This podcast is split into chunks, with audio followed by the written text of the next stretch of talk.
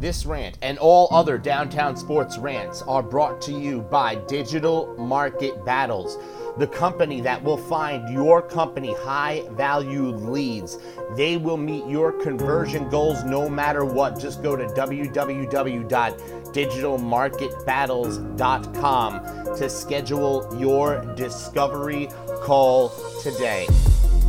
I've waited a while to do this because I've had to go back and forth and back and forth and back and forth in my mind over the grade for this team. This is downtown sports, and I am the mouth of the South, John Schiavone. This is a downtown sports rant, a downtown sports rant slash report card, if you will. So Beast went about going and grading the Knicks. Keith Smith gave them a grade of an A. Beast gave them around a B plus. See, I was tasked with the Nets. Now, obvious answer is, well, they're an A, right?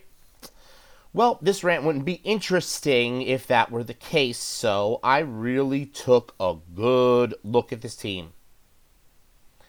And I have come to one singular conclusion about them lucky. That is the word that defines their season. Now, I'm not saying the roster as it's currently constructed is lucky. I'm not saying that, you know, oh, the team is winning games via luck and not via skill. That's not what I mean by lucky. If we're talking about the roster, how they're playing, how they've come together, and all of those important things that really would uh, be very important if the Nets want to win a championship, I give them an A. However, that's not the only thing that there is to talk about with this next team. The trade for Harden was obviously a success. Take a look at the results it's netting. There's a lot of talk in the city of New York that James Harden might actually be the number one piece of that big three.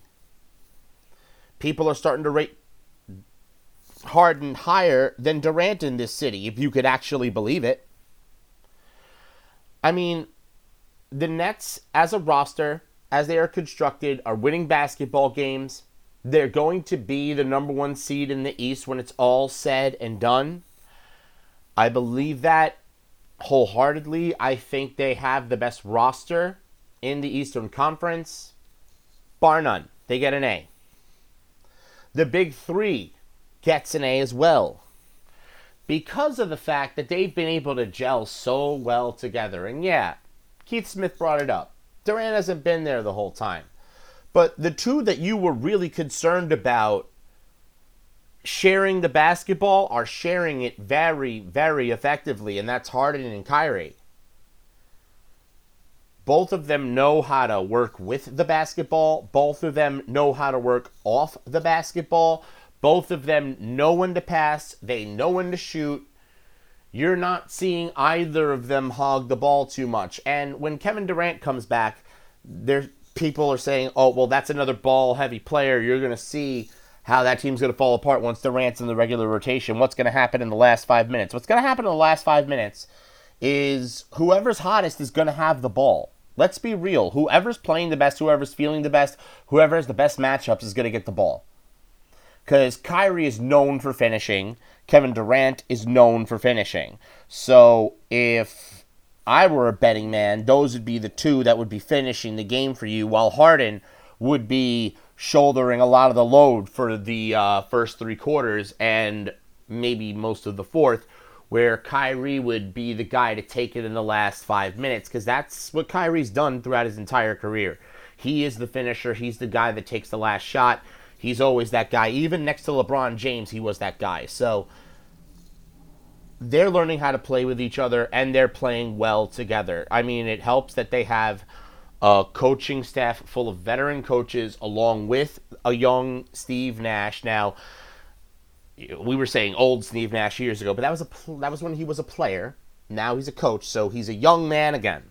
He's been given new life thanks to his new position. But yes, Steve Nash, the young coach, rookie head coach, has a lot of help around him. And Harden pretty much took everything he liked about the Rockets and left with it. So, uh, yep, he took the coach that he liked and went to Brooklyn. So that, that's kind of how that worked. Um, but the reason I can't give the Nets an A, despite the fact that this trade worked out so well,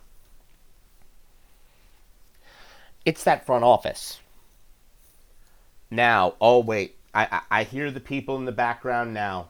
Before I even get into it, I hear the people in the background now. Oh, they traded too many draft picks. They mortgaged the future. Yeah, no, no, no, no, no. That's not the argument I'm going with here, guys. It's really not. Because when you're a team that's the number two team in the city, that's little brother, who had a legitimate shot this year to not only be the national headline, but the headline in their own city, which, you know, I know that sounds weird because you would think, well, wouldn't be being the national headline be better than being the uh, citywide headline? Well, no. The Knicks own the back pages of this city. They own the hearts of the fans. The Knicks became relevant again at the absolute wrong time for the Nets in terms of winning the hearts and minds of New York over to that franchise versus the New York Knicks, which have treated the New York fan base like garbage for the past 20 some odd years. But I digress from that point. The point I want to make is the Nets are not the back page story in their own city, so that has to go against them, firstly. But when I'm going after the front office, it's not because of what they gave up to get Harden. It's when they got Harden that specifically upset me a little bit. Specifically, they made that deal about 48 hours before we found out that Caris LeVert had cancer of the kidney. And he's back and he's playing for Indiana. Congratulations to LeVert. And congratulations to Sean Marks for dodging that bullet because if uh, LeVert was unable to play for an entire year, we might be talking draft compensation going to the Pacers because the piece that they received was, well, for a lack of a better term, broken.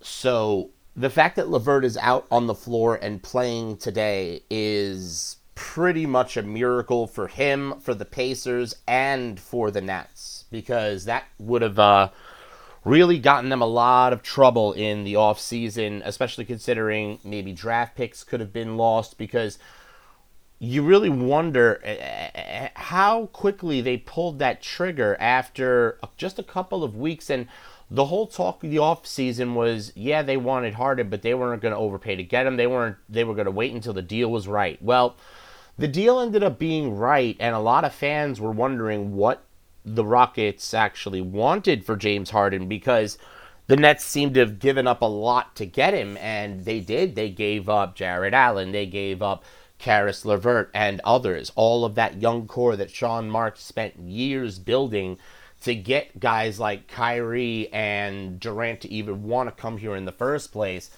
Those guys get shipped off to other teams. Now, nobody really cares about them anymore. Not that, you know, I mean, we hope Jarrett Allen has a nice career, obviously, and Caris LeVert, congratulations on recovering, and we hope you have a nice career as well. But the story is James Harden is the best thing that's happened to Brooklyn basketball.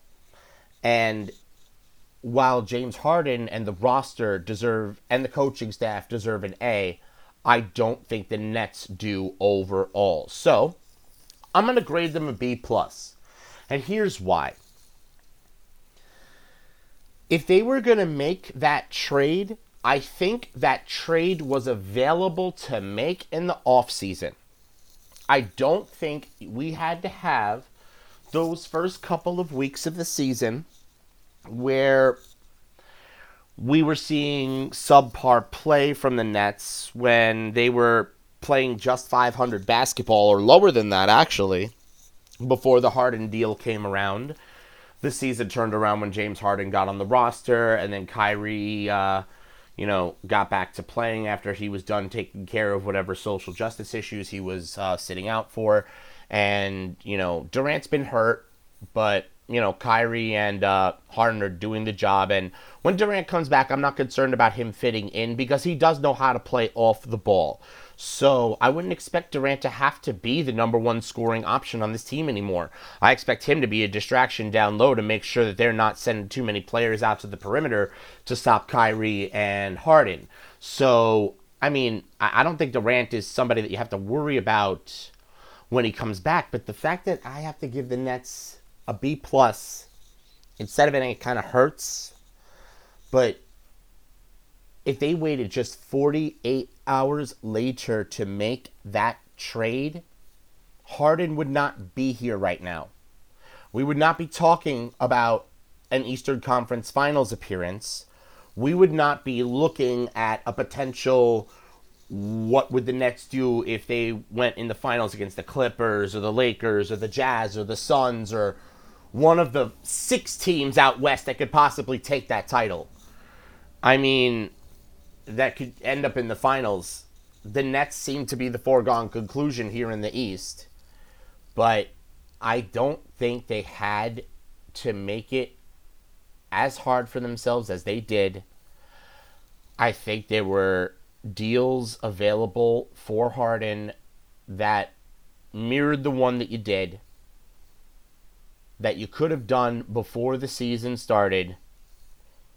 And Sean Marks, while not giving up too much draft capital, the fact that the trade was done the way it was done, that that doesn't upset me so much. What upset me is when it happened and the fact that if he didn't make that trade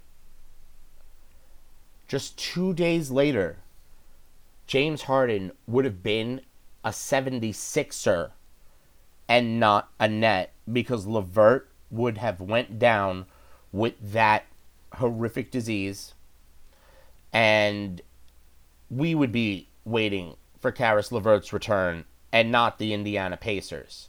The 76ers would have a roster of Embiid and Harden and others,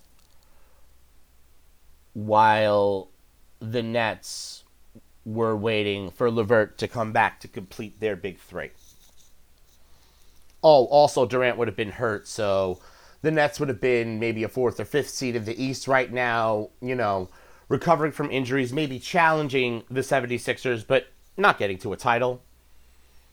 So, 48 hours is literally what separated Sean Marks from Doom.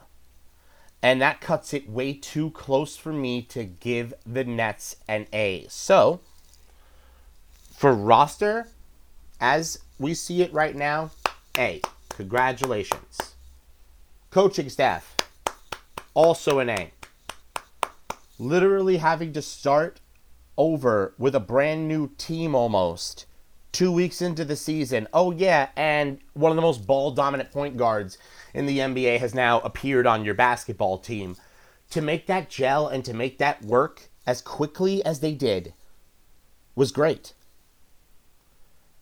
I give the Nets front office a C plus because 48 hours was all that separated James Harden from being a Philadelphia 76er. You can listen to Downtown Sports on 12 different platforms Anchor, Breaker, Spotify, Radio Public, Overcast, Pocket Cast, Google Podcast, Apple Podcast, Castbox, Bullhorn, Podbay, and Listen Notes. 12 different platforms every single week. We are Downtown Sports. We are where sports come home. Listen tomorrow for our full episode. We'll also have a digital market battle special coming out this week detailing the NCAA tournament. We have a lot of stuff coming up for you this week, but until then, I'm the mouth of the South. This was a digital market battles special downtown sports rant. Thanks for listening.